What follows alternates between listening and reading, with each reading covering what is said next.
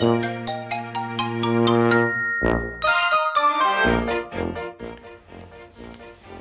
い、えー、どうもどうもどうも青森の兄のハワイアンチャンネル第5回、えー、今日もよろしくお願いします。えー、今日はですね、あのー、好きな言葉、自分にこう刻まれてるような言葉っていうのをに触れてみたいんですけども、あの、ジャンボ鶴田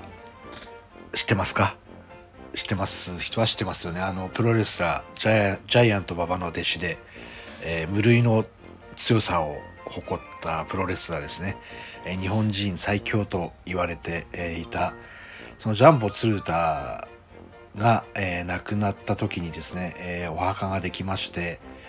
その墓標に刻まれていた、まあ、今もですね、えー、地元の方で、えー、お墓に刻まれている言葉があります、それが「チャンスはつかめ人生はチャレンジだ」というふうに書いてるんですけども、まあ、彼自身、えー、すごくですね、えー、アメリカに修行に行って売れない時代もあって、えー、そこから、えー、一流のプロレスラーになるまで、えー、いろいろあったと思います。その中であのチャンスはつかめ人生はチャレンジだっていうのを胸に刻んでいたことで、えー、亡くなってからも、え、そういう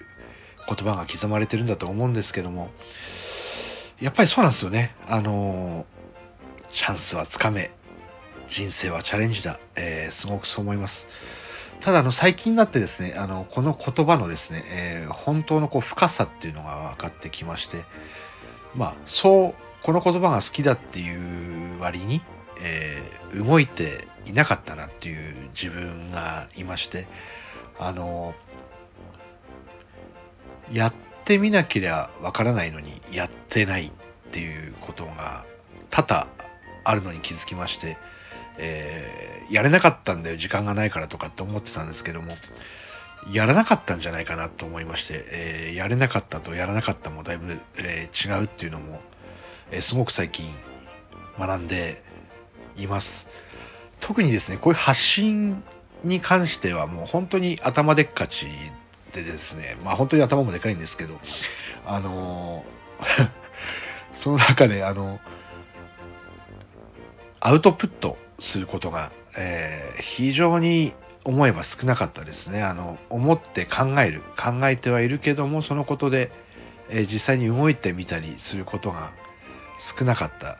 でもこう今人と積極的に関わるようになったりして、えー、自分で発言をするようになった時にああやっぱりこうこの時代だからっていうわけではなくやっぱ発信することっていうのは大事だなっていうのをすごくこう噛みしめています。あの人とこう接していくとこう思わぬこう悩み事とかも増えていったりするかもしれないんですけどもそれもやっぱり混乱してもおめでとうですよね本当にメッセージだと思うんですよねそれはなのでそれに向かって、えー、強く歩みを止めないで歩いていくことが、え、大事なのかなと思います地元のラーメン屋で青森大正軒っていうところがあるんですけども、え壁に、え師匠の言葉がかかってます。えその言葉が、え人生の試練に打ち勝てっていうふうに書いてます。やはりこう人を育て、え自分もこう一流になっていく人っていうのはどこかこう共通して、え試練に打ち勝てチャンスはつかめ人生はチャレンジだっていうところをすごくこう言われてるんじゃないかなといつもそのね ラーメンを食べながら励まされていたりするんですけども、えー、今日は、えー、好きな言葉について、えー、少し触れてみました。なのでこれからもですね、あのこういう発信、え落ち込んだりする時もあるんですけど、こう、どんどんですね、え日々やめずに発信の方をしていきたいと思いますので、え今日はちょっと真面目な感じですね、えたまにはこういう時もあると思います。え好きな言葉の